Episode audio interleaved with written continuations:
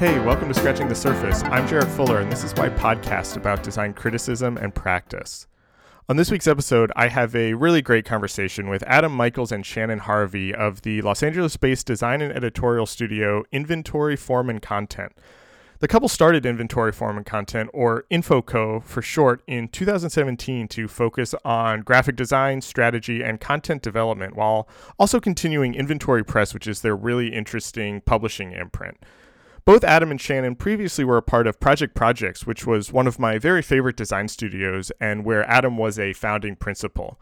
Their work has had a profound impact on me and how I think about design, as you'll hear us talk about in this episode. We also talk about their approach to their work, developing sort of expanded practice, and how InfoCo is sort of a, a way for them to double down on their own design ethos. I really love this conversation and could have talked to them easily for another hour. As I said, I'm a I'm a fan and it was an honor to to have them on the podcast. Remember, if you're a fan of the podcast and want to help support it, you can become a member for $5 a month or $50 a year. Members get an exclusive monthly newsletter that I like to think of as sort of the director's commentary for the podcast. Each month, I share additional content, episode previews, and short essays and thoughts related to the themes of the podcast. These memberships really help keep Scratching the Surface going, and I just appreciate all of your support and hope that you enjoy this really fun conversation with Adam Michaels and Shannon Harvey.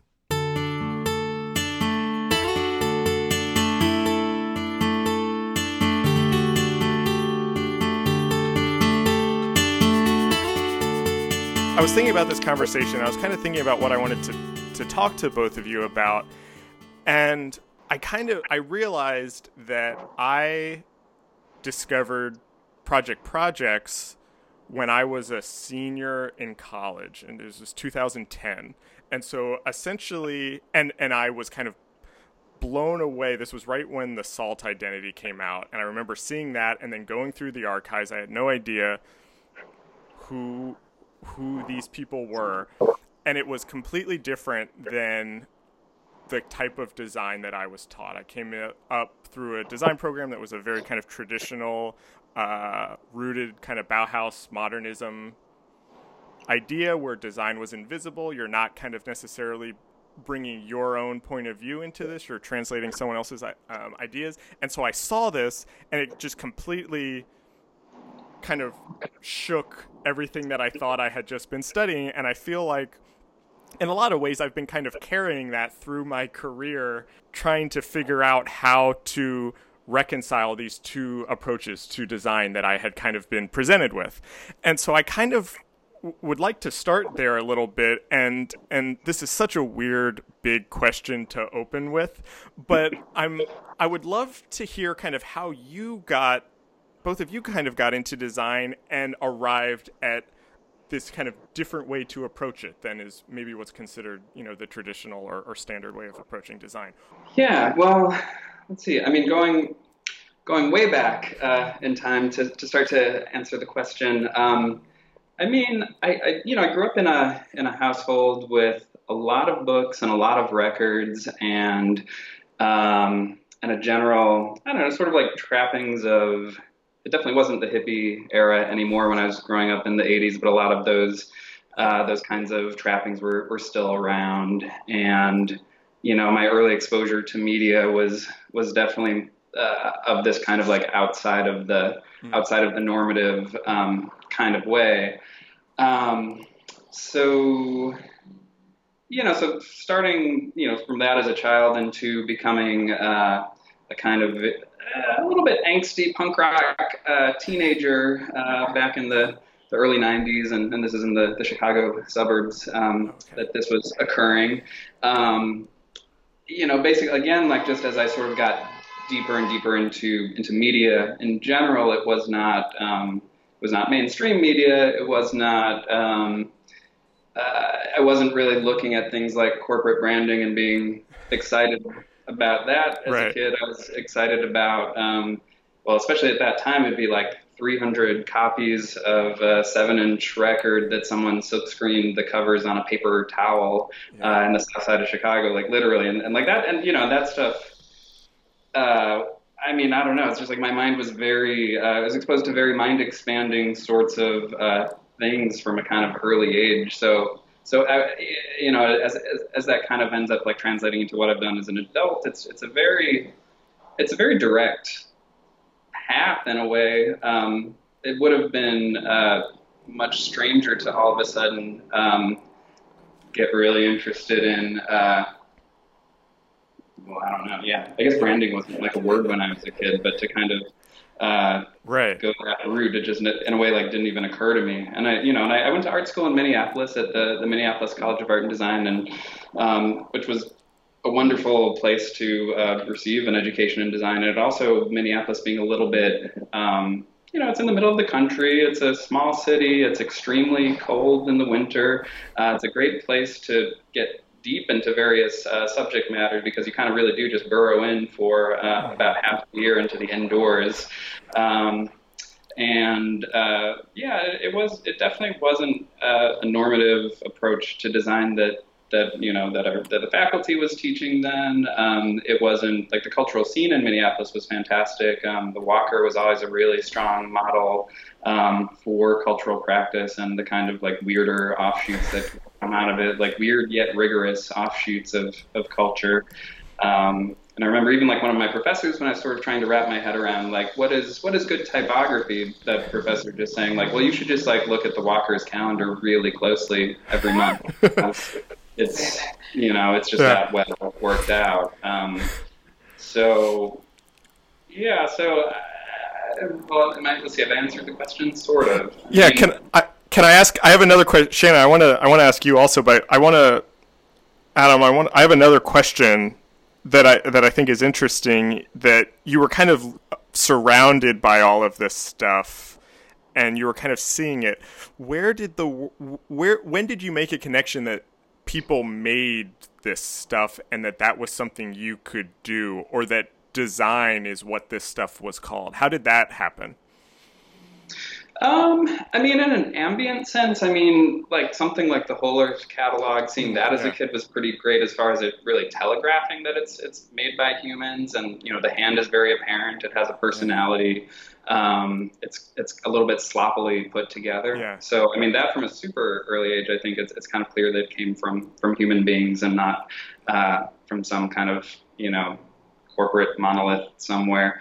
Um, I think, I mean, uh, well, and you know, there was all kinds of wonderful things that I learned from the deep involvement in the punk scene in the '90s. But the DIY thing was, um, yeah, was, yeah, just really major. And you know, there you know, and it, there's numerous bands or like zines at the time that would say like, oh, you wanna you wanna do a record? Here's how you do it, and and it would just be you know nothing theoretical at all. It would be like, here's the address for the pressing plant in Nashville, or you could work with this one in California yeah. if you want. Here's where we print our covers. Here's uh, the three distributors that you can talk to to then sell your record. So, um, in terms of just like demystification of of processes, I mean, yeah, oh, that's the, interesting. The yeah. punk scene was a hugely important thing. So then, you know, many years later, when working in New York and doing, I mean, in a way, like one of the, one of the propositions about my moving to New York was whether that kind of spirit could translate into um, into working into this media center, this hub of the world, um, whether those impulses had a place within um, a much uh, a much more um, what's the succinct way of saying it? Uh, I mean, it's a more corporate landscape, but that's not really the thing. It's sort of just like it's a very I guess maybe the thing I'm trying to say is it's a different thing to work on the periphery than than work um, in the center of the universe as Manhattan kind of right. continues to be.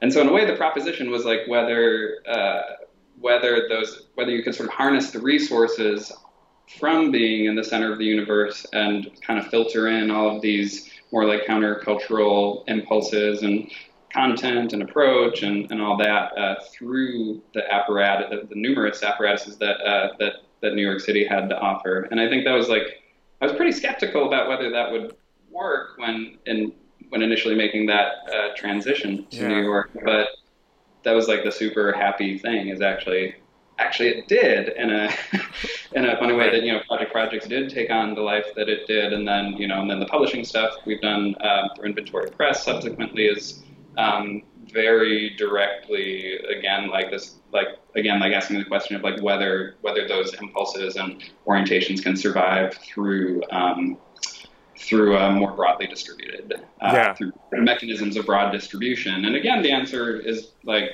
I mean, you might not make a lot of money doing it, but like, yes, you can kind of like put these pretty weird things, uh, weird yet rigorous. That'll be the, the theme of, of yeah, today. today for sure. Uh, like putting those things out into the world that that is that that's like totally possible. Um, yeah. Well, yeah, I think it's so interesting hearing you recount this. Obviously, I know this story well, but the idea that you were, were coming from Chicago, it was a big city, and you were coming from this kind of like zine and punk rock place. And then I was growing up in Victoria, British Columbia, Canada, which was much more a place of like nature and incredible landscape. And I was kind of culture starved as a kid. So I didn't even understand that a place like Chicago with that kind of density and like those, that scale of institutions existed. So I think my own design kind of origins were more about like how humanity existed in a landscape and i was way more interested in kind of architecture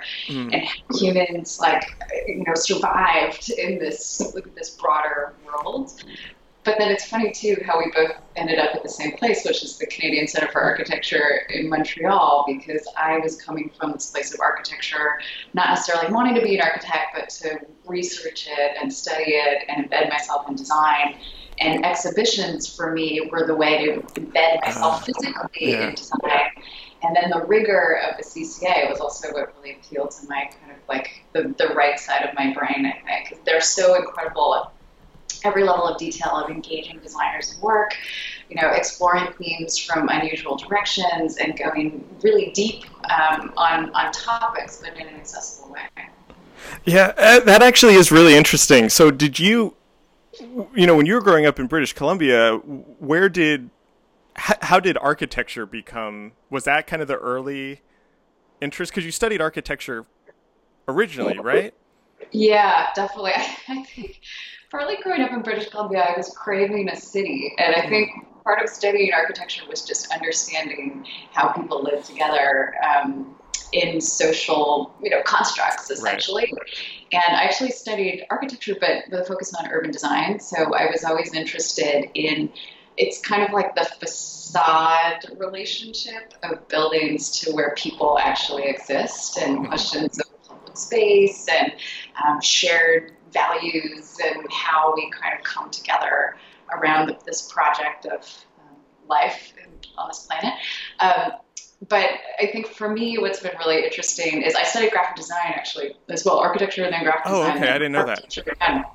So it was always this question of representation and um, a little bit that like thin, visible layer of architecture that everyone has access to that I was most fascinated by, which has actually kind of parlayed directly into a lot of the signage work that we've been doing because these kind of signage projects are ways for me to work with architecture, but bring a kind of graphic design sensibility to actually facilitating the movement of people through space. Yeah, it's interesting. I have, I always hesitate when I when I hear people kind of talk about their background and trying to draw too too clear connections because I know you know they're not ever as clear as it sounds in kind of the retelling. But as I was researching for this, I saw Shannon that you had worked at OMA for a while, and hearing thinking about that now and then thinking about that in relationship to something like inventory press there there's a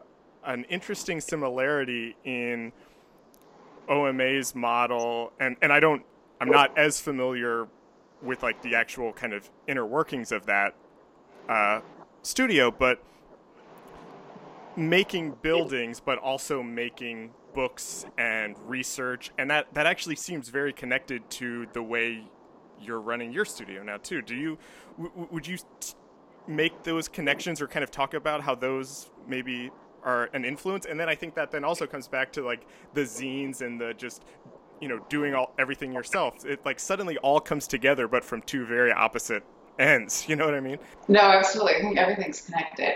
Do, do we talk about small, medium, large, extra large? Is that Oh, I don't know. I haven't, I haven't looked at that in some years actually, but I mean, But yeah, uh, I think research as being fundamental to our practice is really uh, um, something that does, in some ways, come from OMA. Specifically, I didn't work there for very long, just okay. to clarify, but it was a, a really um, powerful influence on me. Actually, working within the AMO division oh, there okay. to think about um, not only what you were making, which in that case I was working on exhibitions, but also you make an exhibition, then you make a book about what you did for the yeah. exhibition, and yeah. then you would work on a fashion show, and then you make a book about the website that was connected to the fashion show, and then you would put that on display at the show, and like these things that kind of are all interconnected as one kind of cohesive work of design, I think, is sort of how we think about things. We're always interested in working in different media and kind of playing out a design idea across different formats. Yeah, that's true. I mean, yeah, traditionally one of one of the yeah one of our favorite things to work on has been like well, actually we just did one in. Uh, uh, in Venice recently for the, the Venice Architecture Biennale. We, we worked on uh, the U.S. Pavilion there, um, and you know, so we did all the exhibition design and exhibition graphics for the pavilion itself. We designed the website. We designed uh, you know some kind of printed materials, and we um, we designed and published uh, the book uh, for that as well. And and it's kind of yeah, I mean, it is. There is something particularly just like as a design task, um, particularly compelling about the idea of like you come up with a conceptual framework, you come up with a formal vocabulary, and then you sort of then you get to to play out how that how what that does in very different um, you know physical situations, that of a book or a website or, or a three dimensional space. Right. Um, and yeah, and that that I mean, just like yeah, again, just like thinking through the details of of how something lives in different places is always super interesting. And, and for that, oh, and actually, I remember you, you had mentioned the, the inventory book series. Yeah. Um, so we were kind of we were very excited for um, for the the U.S. Pavilion that the curators they actually sort of mentioned to us that oh they really loved the inventory books paperback series and like oh would we be interested in kind of um, having the catalog for the, the pavilion kind of slot into that same format and that same kind of sensibility and um, which was which was a, a wonderful proposition to, to receive because um, you know that was that was something that I put a, you know put a lot into a bunch of years ago and it was and those books were very important projects to me but then they but they were but they were also kind of grueling so they were something that I sort of did and then put down for a little while so it was nice to be kind of asked to pick to pick it up again in a slightly different way a little bit later on. Oh, see, that's interesting because I wanted to talk about those books next and kind of especially talking about AMO and the way you would do a an exhibition and a book, etc. And I was thinking about inventory books and I have I have all of or I guess there there were 3 from the original set. I don't have the green one. That's the only one I don't have. Um, but I, I I'm curious about the trajectory of that project and if I, I might be drawing too much of a connection just because of the using the word inventory uh, repeatedly, but how that's that started as a series of trade paperbacks and then became a publishing imprint and now your studio uses the name inventory where those things are starting to seem like they're coming together more and also getting a little bit more um, expansive in their uh, ambition. Can you kind of talk a little bit about maybe how that came about originally as a book series and how that's kind of grown and kind of reshaped how, how your your work looks or the way you think about your work? Yeah, definitely. Um, the yeah, so the, so inventory books was originally um, yeah, it was a series. As, as, you say, it ended up being three books. Um, all three of them uh, were published by Princeton Architectural Press. And basically, at that time, I think maybe when I pitched it, I don't know if it was 2008 or 2009, something like that, but um, 10, I don't know. Anyway, the so um, so you actually kind of initiated it. You you yeah, pitched these exactly. ideas. Okay. Um, and it, it, you know. I guess at that point I'd been, you know, project projects had been around for a few years, and it was sort of felt stable. it sort of felt like something that, that existed and, and worked, and it was kind of a good moment to start thinking about branching out into mm-hmm. um, other, you know, more expansive ways of, of practicing design. And you know, and similarly to what I was saying before, in terms of picking up like that whole that whole DIY idea. I mean, this was still the early 2000s or late 2000s, so it kind of there were there still were those, you know, threads of like I don't know which were like both promoted and debunked. Uh, but the whole designer author uh, discourse that was sort of that was still in the air to some degree, and I, in a way, maybe a proposition of those books was it was more. Uh, what was it? I think there was, there was the Benjamin essay, uh, designer as producer. I remember Oh, that being influential on my thinking back then, and and and a step further than that, just actually designer. Well, whether it's designer as editor or just or just very simply like a, a, a hybrid design designer editor role, and that sort of being that. I guess at that time I sort of formulated that as a way to kind of work more expansively and work in a way that in which I could sort of be the catalyst of synthesizing form and content and kind of bringing putting a book together in a way that traditional uh, workflows of, of, of you know professional book Right. publishing don't really really allow for um, that more that that kind of um, synthesis as being the kind of uh, operating principle. Um, so yeah, and, and so at that time, I mean, I was reading a lot of I was reading a lot of theory, reading a lot of history, and kind of I was I was young still. I sort of uh, you know had uh, all these ideas. I had a little more time. I mean, it really was a distinct, a different era from now for sure. And uh, and in a way, those little, it's kind of funny because I, I'm sure I was thinking about it in a pretty grandiose way, but then, but in a appropriately sort of like, like funny way, it was sort of like this grandiose idea was to make these tiny books. right, Uh, right. And uh, Accessible, affordable, tiny books. yeah, yeah, and I think you know, and I'm sure I, yeah, I'm sure there's all kinds of embarrassing notes from that era about like this is the best thing that like a this is what a designer should do. Yeah. And you know, all that's been tempered with with time, but it was like yeah, a lot was kind of a, a wound up in in that particular series, and it also was just like I mean, the great thing about working in New York at that time was you know this that book Street Value they that came out of a long-standing. Um, collaborative relationship with the Center for Urban Pedagogy, which was still, um, it was, you know, the main people doing that then were uh, Rosten Woo and Damon Rich, and and uh, and there was, um, and you know, we did this project Street Value also with Meredith TenHoor, which was this like comprehensive history of this very small bit of Brooklyn, um, Fulton Mall.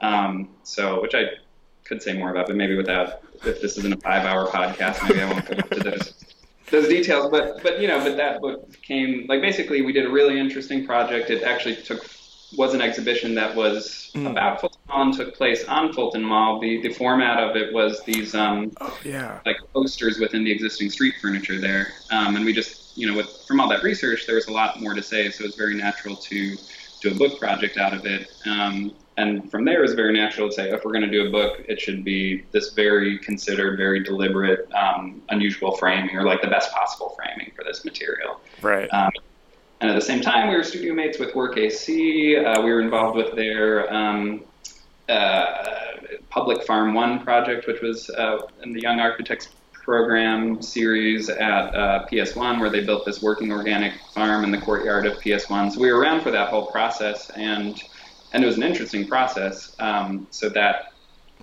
you know led Got to it. Yeah. that book being sort of this this narrative of like how this kind of improbable thing came to be, um, and in, in this very integrated text and image kind of kind of flow. Um, But yeah, just thinking about setting up those situations, it it was sound. It's very organic how you describe it, but it is an unusual situation that there's this broad range of material that through a kind of experimental Mhm. process, editing in the case of PS1, because it was really like an oral history project, um, coming to a book-like conclusion. yeah, Which is something that we are still kind of practicing as part of the inventory press ethos. We're Yeah. kind of not afraid to do something a little bit differently, which one example of which should I talk about it? Um, we're kind of pushing um, forward with this sort of writing a book, not knowing what the outcome is, um, Mm. but writing a book um, from a kind of unusual perspective. So we hosted for three days in Oh, yeah. July um, David Reinfurt at our former offices in Los Angeles, which were the former offices of Richard Neutra. Right. Amazing space um, with this incredible um, 1951 kind of aura to it. Um, we had David come out, and um, there were students from Otis, Art Center, CalArts, as well as a variety of sort of friends and graphic designers in the audience. Um, he basically performed his entire um, Princeton graphic design curriculum over the course of three days. So it was 18 hours of David Reinfurt speaking, um, sharing slideshows. Yeah. There were questions from the audience. There, were, there was quite a bit of engagement um, on site, but it was a very kind of arduous process for David. Yeah, his voice was was somewhat wrecked by the time Sunday came around. It sounded painful. He said it didn't hurt, but it, it hurt. But we we did. Uh, we, yeah, there was a lot of uh, in, in LA these days. There's a lot of uh, you know kind of uh, expensive juice that can be uh, purchased. So we got the most expensive juice we could buy for David, and uh, It did the it trick. did the trick. It, Yeah. it, it worked. It was worth the money. Um, and uh, but the whole thing was, I mean, well, it, it was like sort of it, there was a endurance test element to it, but it was actually like just super fun. It was kind of like actually we just got a note from someone who said it was what did she? It was the best three days of her It was the best three days. of her oh life. wow. Which it was almost the best three days of my life. I mean, it was so fun. There was a um, there was a synthesizer break between all the classes. So Yeah, we, so I've been I've been messing around with this this Moog synthesizer lately, and that ended up being the palette cleanser between Oh, nice. uh, between lectures, which was kind of great because then the next day that uh, a new acquaintance of ours who was helping video um, videotape or document. You don't say videotape anymore, do you? Because Uh, there's no tape yeah, involved. videography. The videographer. Yeah. Anyway, the, the videographer he brought like his synthesizer in the next day, and one of our wow. Collaborators brought his analog video synthesizer in also, which was that totally mind blowing, and none of us had ever seen anything like that before. But it was sort of like this really, um, you know, serious yet quirky, but just incredible, you know, 18 hours of, of really good Yeah. graphic design curriculum, um, but then but punctuated with these like new age synth breaks, and then we and we brought food in. We had a got a donut sponsorship. Donuts function. Um, shout out to Donut Friend and Highland Park. thank you for that. Uh, and uh, yeah, it just kind of felt like this anarch like this anarchic version Yeah. of which is kind of what I don't know. Maybe I always dreamed that's what school could be like, and that's kind of like why I went to art school was was hoping for that uh, that degree of anarchy. And we had a little less anarchy in, over the course of a whole semester, maybe than in three very compressed days. But um, but it, it it was really fun. Um, and yeah, so anyway, Shannon was uh, describing how that will eventually become Well- uh, a book. and that's that's why this that's interesting to me for a couple reasons. And I think one, it's a great example of just kind of the increase in ambition of what Inventory Press can produce. And it actually feels very connected. I hadn't made this connection before until just as you were speaking. In a lot of what the kind of blueprint for counter education idea of this kind of alternative education model and condensing that down condensing David's curriculum into three days and doing this kind of marathon thing is like this really exciting idea. And I, I, please don't take this question the wrong way, but why, why should that then become a book? Like, why is a book the form that this kind of like magical weekend turns into? Well, you know, I don't know. People learn in different ways. I would say that I still actually learn best reading. Um, I sort of the way that I take information in and, and have information stay with me remains uh, reading a text and sort of spending time closely poring over it and thinking about it. Um, I mean, I value greatly, you know, the oral transmission of knowledge as well, but um, on a memory level, it doesn't work as well for me. hmm Yeah. Um, that's like my sub, me, you know, my subjective uh, way of, of handling information. But uh, Well, there's also, we're right now going through this editorial process that is involving a huge number of players, actually. So that is also something that I think could only happen when you're imagining this as a book, is that you, you have both the time and the space and you kind of um, engage with others in the developing of a book that is only going to make it richer then I mean, David, oh, you mean in terms of like just the, the audience the and audience, kind of involving? Yeah, well, I mean, we're, we're, bringing in some of the audience, but also that we're involving a number of editors, a number of kind of advisors in the project. It's not something that you can do instantaneously on the fly while that performance is being given. Mm-hmm. It's something that takes a lot of time. It takes a lot of correspondence. It takes a lot of kind of exchange that I think a book kind of timeline format and expectation is kind of a unique container for that coming together to me, it it even connects to why this project is a podcast in a way because I thought a, you know as I was doing this research and it was similar it wasn't over the course of 3 days it was you know 2 2 years of graduate school but it was all this kind of random collection of things. And I spent a lot of time just thinking about what is the format that coheres this the best and also reaches the people that I want it to reach and and you know 45 minute audio conversation seemed like the best way to to do that but I still don't know if it actually is the best way but it's it's been the way that seems like it had the the legs that allowed it to to go on. And so I I I'm kind of very into to what you're talking about. And again I don't mean to keep connecting back to other projects but it's reminding me of the Electric Information Age book that then became an album that was also a performance. and how do you how do you think about how do you think about those as separate separate like does the format make something different, you know, or is that all one thing? Is is David's 3-week event is that a different thing than what the book will be? You know what I you know what I mean? Yeah.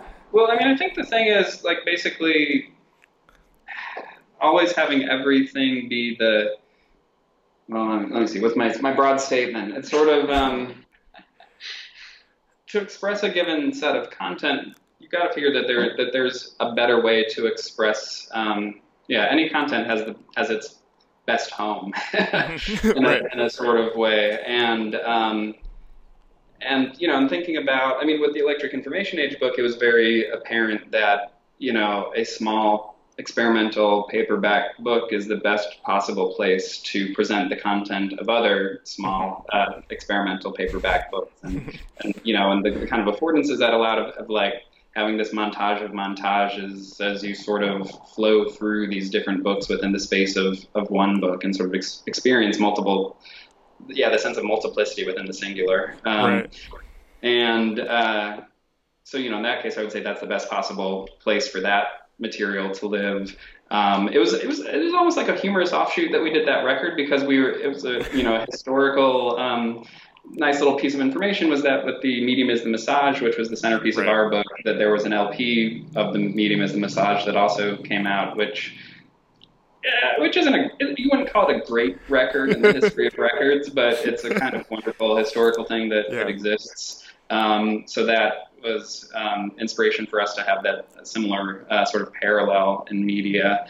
Um, um, but yeah, I mean, thinking about something like Blueprint for Counter Education, I mean, that also, um, I mean, one of the re- so Jeffrey Schnapp and I had been we came across Blueprint when we had been doing our research for the Electric Information Age mm-hmm. book, and there's just a little tiny bit about Blueprint within the earlier paperback book. But but basically, we just thought it was such an interesting thing in and of itself that we knew we wanted to do um, a, a, project around it somehow. Um, and we'd struggled for a while to go: should is, is, an exhibition the best thing to do with this? Is a um, a kind of limited, oh, we just like reprint the posters and put them in mm-hmm. the Ziploc bag was like something that came out. It was like a lighter weight way of doing it. But then we realized that the, the original there's really nothing like it in a funny way. Like it's it's such a particular thing, and the format is so right. bound up, like we're unbound with uh, with uh, with you know that material um, that we realized, you know, if we're putting this back out into the world, really just like putting the thing itself back out into the world was was the most uh, was, was really important. And then and that is when we ended up spending time with uh, the original editors, Maury and Larry, and the mm. designer Marshall, and uh, and trying to figure out like since the original is such a strange, particular, unusual thing, like how on earth did that come to be? Right. And that, and that story kind of forms the basis of the uh, the new book that we added into the expanded reprint. But again, I mean that's a long way of saying that. Um, you know, just thinking over like talking about that project. I mean, the best way to the best way to sort of like put that content in front of people again was through that particular um, you know reinvigoration of, of the of the thing itself. Right. Um, one important part of the project that maybe we haven't mentioned yet is, is like the aspiration or the aspiration to do the book also comes from there not really being what like a graphic design textbook that's just like a good there's not a good foundational graphic design textbook so there's a very practical yeah need for that out in the world um, like there's a void to be filled in that case and when doing publishing that's definitely i mean i wouldn't say like every single thing we've done fills like a gaping hole Yeah, that's not usually the first question. mean- yeah, yeah, yeah. I was gonna say, But ideally, in a way, like the most interesting projects are, because I mean, in a way, like I think Blueprint did fill in a gap of like like intellectual and graphic design history, Yeah. um, and there's all kinds of important trajectories to that. So you know, so I, I think that there it actually in our little you know within our little world, it actually is kind of important to put that back in front of people, and and in the same way with um with David's book again, like we just don't like it actually is it would be very useful for there to like for this to be like something that every um, you know starting someone who's new to graphic design starting out learning about it has like some of these foundational um, bits of information like that that's yeah that, that's a genuinely useful thing to try to do at least so yeah, yeah, yeah. I love, I love the way you you kind of articulated that, and it's a nice way. I want to talk about kind of the studio now and the kind of the work you're doing now, and I have a theory about the studio that I would love, especially kind of hearing you talk about your background and kind of your interests and goals. That when when Project Project split and and and you started inventory form and content, that do you do you say InfoCo out loud or is that just the URL? Yeah, that's a good question. We we weren't sure starting out, Yeah. but then it, it is it takes a really long time to say inventory form and content. So yeah, we do we do yeah, when when someone asks us the name of the studio, we do say Infoco. Okay. And All right. kind of like the the quick like utility company like aspect of, of Yeah. the of the short version. Yeah, yeah, I love that. I wasn't sure. I got as I was saying it, I got really self conscious all of a sudden that, that I was saying it wrong. But my my theory is, and it made a lot of sense when you announced the new studio, that in so many ways this was it felt to me like a return to the the roots that you were kind of talking about originally in this sort of kind of desire to to really keep the studio small and to really focus on projects where you can kind of span that process from concept to editing to content to design and and kind of embody that that DIY ethos that you know you kind of came up in and it seemed like a uh, almost like a, a re-entrenchment of those like putting our stake in the ground. This is this is the type of work that we're interested in. Does that is this is that at all correct or? Yeah, no, I think that's a very accurate interpretation, and you know, and there was always aspects of that that were part of what ran through project projects from start to finish. But um, well, I don't know. You could say we were the victims our, of our success in some way, in that it just kind of became a large, an, an overly large and overly cumbersome structure, and and you know, and we we kind of just tested the boundaries of scale every year, and you know, maybe added one person a year, and it's very sort of slow, organic kind of growth, um, and testing whether you know something was, yeah, the right, whether it was the right Mhm. scale or the right fit or whatever, and then and I think we did just reach a point where it's like, oh, this is actually at at this scale, it, it's not really. It just sort of felt like it wasn't working that well in terms of what you're describing of in terms of like ways of working basically Right. and ways of um, engaging very closely with with both form and content. Um, I mean, inevitably, when when a business is larger, you sort of and um, and you're sort of in the more like managerial position. I mean, you well, yeah, it was just like towards the end, it was clear that it would only work if I was kind of managing other people doing Right. work. And you know, we had all kinds of wonderful people at the studio, but um, it just didn't really allow for the kinds of hands-on approach to work that is what I like doing, basically. So Yeah, I think founding the new studio has actually been really exciting to do in Los Angeles. I mean, we were always really attracted to the city. It started coming out fairly regularly over the past Mm. three, four years, I guess, through a variety of projects um, that we were doing that were sometimes a little bit more physical or spatial or took Right. advantage of some of the light and air that um, Yeah. we have here in LA. But that transition to a new environment has also been really positive for us, I would say. And just the the change has generated Yeah. a lot of new ideas, but there's very different rhythms in LA that I think we're we're still learning what those rhythms are. But um, so far, they've been really conducive to our own desire to kind of engage deeply with what we're working on and um, a wide variety of ideas. So it's it's been really positive, I would say. Yeah, absolutely.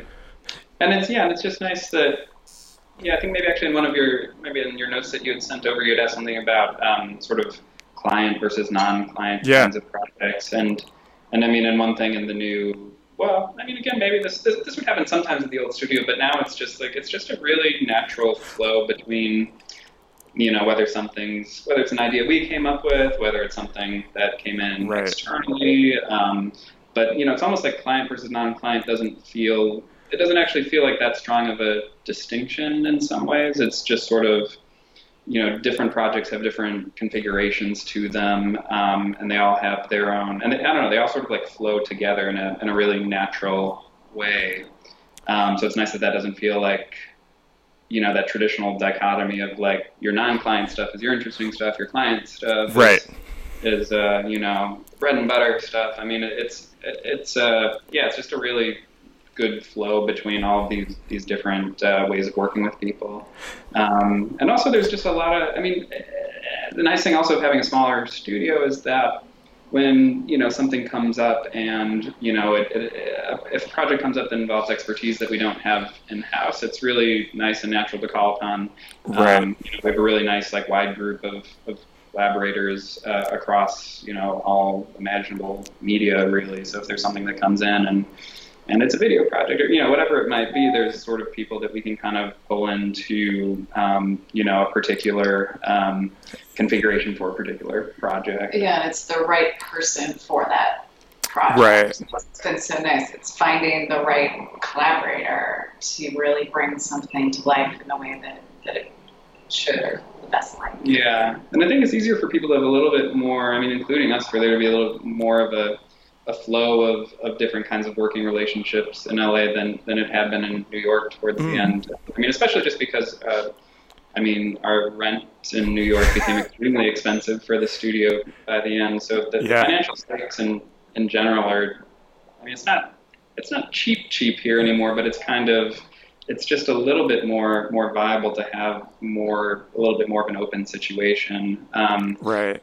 whereas you know it had to be pretty pretty well regulated in, in New York with the just with the, the basic stakes of like monthly survival. Yeah. Yeah. Yeah. being- Yeah. No, I know. I know what you're talking about there. But that said, we're seven people in the studio most days, Mm. and it's very busy. yeah, we're not. Yeah, very, we'd like very to say that we're just sort of out here uh, going to the beach and. Yeah. Uh, but yeah, we're, we, we, we've managed to bring our New York uh, work ethic and work pace uh, m- more or less. With yeah, there's us. just more sunshine in the, in the lunch hour. Yeah. yeah, yeah, yeah. Has working on on whether it's books with the press or you know projects where you're kind of involved not just as designers but as like form makers, writers, editors, researchers. When when you can work across that process, does that change a kind of how you think about the work when you're not working, you know, when you are hired just as a as a designer? And then B, does that change the type of people that come to the studio? Like do people come to you now for all of that? Well, yeah, the, the latter is easy to answer. I mean, yes. I mean, it's been it's been we. It does feel like the signals that we've put out into the world in terms of the the range of, of what our interests are and what how we like to work. The, those signals do. It does feel like those signals have been received, um, and we we do people do come to us with um, further ranging propositions than. Um, than just like, oh, I, here's a very here's your design brief, please. Right. Right. Please give me design. right. Right. Um, um, and wait, so I answered the, the second half, which was the easy half. What was the first half again? Has has has working basically across the process, not just in the design process, has that changed kind of how you think about I, I, guess like what the work is in general or you know if you are asked to do just the design p- part of it and I, I don't mean to make those so rigid as differences but you know as a designer does the way you approach that differently now that you're also working in editing and researching and publishing and writing?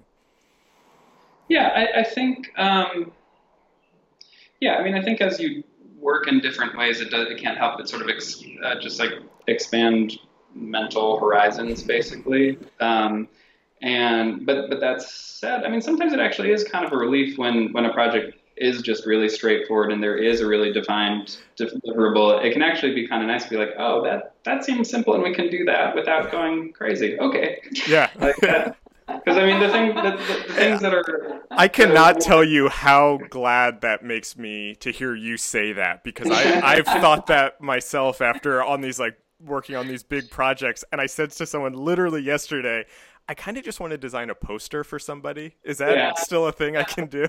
I mean, I, I love stationary projects. I'll just put that out there. I mean, just really refining design on a page can be really satisfying. Yeah. Yeah. I mean, yeah, I think like, yeah, it's like, I think if everything we were doing was extraordinarily complex, we would go crazy. I think if everything we were doing was extraordinarily simple, we would also go crazy. So I think the the key is um, sort of always having some a range of, of complexity and, and kind of just and also scale of projects.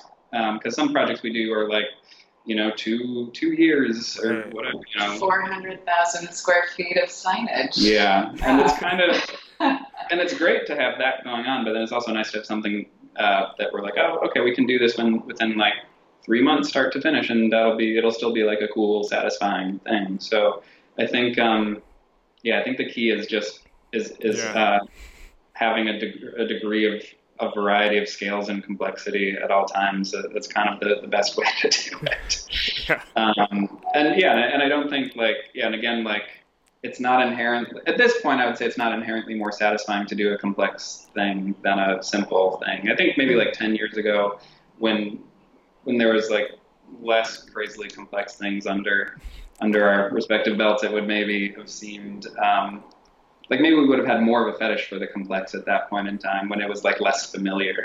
Right. That's interesting. but, um, but there's um, still a satisfaction at a certain scale that is yeah. Not to downplay that. yeah. right. Right. Of course. But I think like when you're younger, the, I don't know, there was a kind of more like, I don't know, there's more of a clear priority of like this is what we're striving for, and this stuff it's a little simplistic. I don't know about that stuff, yeah. but then you kind of you come to appreciate the simple things a little bit more.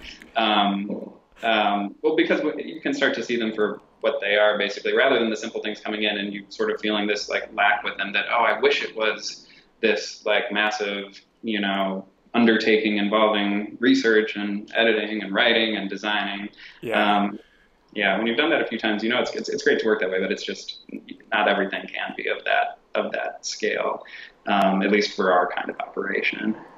Yeah, I think yeah, I think you're exactly right. I feel like I've just started doing those kind of more complex things, and I'm you know I'm basically working by myself most of the time, and I couldn't tell if I was desiring the simple things just because it was like overwhelming because I was suddenly doing these for the first time, or if it was maybe these complex things weren't as exciting as I thought they thought they were. So I feel like you've put some things into perspective just for me personally outside of this conversation that has been helpful. Um, I have two more questions to uh, to to wrap up. I'm kind of curious what what kind of things are are both of you thinking about right now, or what are the the research topics or the things that you're kind of excited by and interested in right now, or or you know what's what's next? Well, I can say I've been thinking a lot about wayfinding and signage, partly because of this 400,000 square foot project we're working on.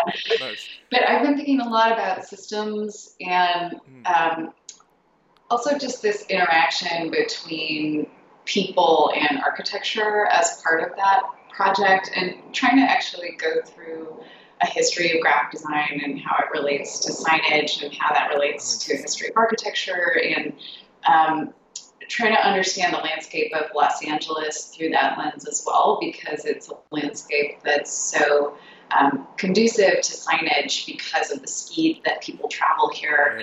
Um, everything changes in scale based on the speed of movement. Um, so that's what I've been at least thinking about and trying to figure out what form that thinking will take next. That's interesting. Yeah. Well, yeah, and it's true. Yeah, and for both of us, I mean, Los Angeles as a as a topic is definitely in the forefront of our minds, being yeah. just being you know relative newcomers and um, you know being aware of that and just wanting to build up a kind of deep understanding of of place in a way that you know after you know, I mean, I ended up living in New York for about 17 years and had a, a pretty good grasp of it at that point. So it's it's uh, it's definitely new. It's it's it's it's great to be in a new place and invigorating and energizing mm-hmm. energizing to be in a new place. Um, but yeah, you want you sort of want to be a good a good citizen and understand uh, what you're kind of you know what was here before you and and how you can kind of slot into it in a as, as a good member of a, of a community. Um, so yeah, a lot of our reading lately has been um, trying to like go deep into the, the literature of, of, of, Los Angeles. Um, I love that. Um, yeah, so that that yeah that has been fascinating, and uh, you know whether it's like there's like the Good Reyner Banham book about. Yeah, that's Angeles. what I was exactly thinking of as you were saying this. There's this, this book by Carey McWilliams I've been reading called um, Southern California, An Island on the Land, which is just mm. beautiful writing and like fascinating history. Um, uh, but and well, and I started reading um, Raymond Chandler uh, detective novels, which oh, um, nice. are also great writing and uh, and you know provide some insight onto like different parts of the of the city and how uh, how they operated uh, some decades ago. So yeah, it, yeah, LA has been has been on our minds. Yeah. Um, and I think like in terms of just like new stuff that we have coming up for publishing projects is definitely like we're we're still. I mean, obviously these are deeply fraught times politically, and we're trying to have our publishing output. I mean, as always, but but you know we're definitely uh, wanting the output to have a political bearing mm-hmm. as well. Um, so we have a couple a couple things in, in the works that that uh, connect to that. I mean, a more contemporary project is well, actually that, that Museum of Capitalism book. Oh that yeah. We, that we published uh, last last year. Last year. Um, so that actually exceeded everyone's expectations in terms of interest, and it looks like it's about to go out of print. So we're starting to work on a expanded second edition with um, with some new contributors, and oh, just nice. trying to build that out for some future iterations of, of the show. Um, so that yeah, we're excited about that. There's a there's a book um, that I think it's slated for fall next year by. There's a graphic designer and educator educator named Danielle Aubert, who uh, she's based in Detroit. Uh, she teaches at I believe Wayne State University there, um, and she she did an exhibition maybe two years ago about um, there was a, a, sort of editor and printer named Fredy Perlman who um, was working in Detroit and I think also Chicago. Also Chicago. Um, in the 60s and the 70s, and I guess through the 80s, and, and did these uh, he, he was actually the first to publish uh, an English edition of Society of the Spectacle oh, and uh, inserted illustrations that were sort of um, that were not part of the, the original Guy Debord text, but kind of had his own put his own little twist on on the, the book uh, in making the translation, which I think maybe Debord was not psyched about. uh, but it's it's a really remarkable document, of course, and uh, and just some of his printing experiments. He's sort of almost like this, uh, like lefty DIY version of Bradbury Thompson, in, mm. in terms of like just play with, um, you know, CMYK and like different alignments of, of plates and things like that. So it's actually from a graphic perspective, some of the work is really interesting also. So, so Danielle oh, did an exhibition about him a couple years ago, and we're, uh, yeah, and we're working with her on um, on a book version of that, that exhibition, um, or, or, there'll be a lot more uh, material in the exhibition actually for the book. Uh, so she's she's writing that now. Um, but yeah, that's uh, that's one of the the upcoming things that we're excited about. So there's there's a few things where graphic design is is the subject matter a little bit more directly, but a kind of yeah you know, critical or political um, take on what graphic design practice can be. Yeah, I think that's great, and I think you're right. Like that feel again, it comes back to what you were talking about earlier. Of it, I feel like that both of those really kind of fill a void where there's definitely kind of something missing. And you started answering my last question a little bit, but I was I'm I'm curious, and this is a question that I always end the podcast with of just you know what are some of the books or the authors or writers who have just kind of really influenced and shaped basically how you think about all of this stuff that we've been talking about are there are there people that you find yourself kind of returning to again and again or books you find yourself uh, keep going back to you want to go first? this is only standing out because I'm looking at it on the shelf, but we've been thinking about Bruno Munari a lot mm. lately. Oh, this nice. is also a topic that David Reinfurt covers quite extensively yeah. um, in his uh, classes, but I think there's a kind of um, playfulness, a little bit of absurdity, but just a very particular sensibility to his work that we've always admired. And we do try to bring a little bit of that um, lightness and sort of accessibility to everything that we do. Um, so I, I, would say he's a tenant for me. Definitely, yeah. Um, it, well, yeah, I guess in terms of like long-standing influence, I sort of maybe I first think of um, Lester Bangs and nice, yeah, and Greil Marcus because I mean like I mean I, I guess I got into Lester Bangs before Greil Marcus, but Lester Bangs was like I mean he writes about aesthetics at a really at a really high level of thinking, but with a real gut level impact uh, in terms of analysis and impact. And, and there's always this rich, as he sort of, I mean, he didn't live that long, but in his later writing, there's this really rich like thread of just like thinking through ethic, what ethics can mean within like, you know, a kind of unruly rock scene at that, at the punk rock scene or whatever.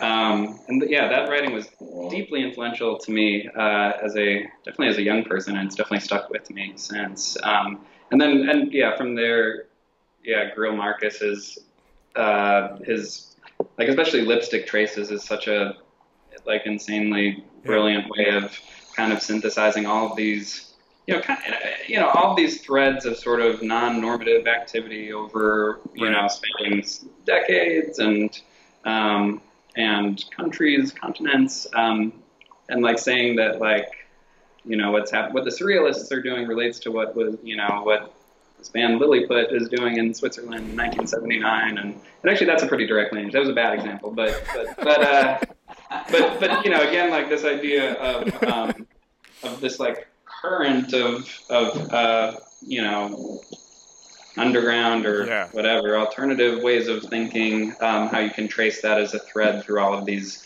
uh, diverse situations basically um, and that yeah that's still being super important to me that that, that way of thinking because it does kind of tie together you know if you're sort of organically like interested in music design architecture art all these things um, I don't know, Greil Marcus sort of helps to provide like a conceptual underpinning for how those things relate to each other and connect, um, and connect in spirit, if not, um, if not in terms of like direct connection or direct step-by-step Right. lineage. yeah Um, yeah, and I don't know, Reyner Banham. I like Reyner Banham a lot. Yeah, he, you know, he's he's I, I you know, this was a great mix because Banham comes up on the podcast all the time with this question, and you would think Munari would, but he does not come up as often as I think he deserves to. So I love that we hit both both uh, both of them. Oh, and Robin Kinross. Uh, his, Oh, yeah. I, I kind of think every. I hope that every young designer reads So- unjustified texts.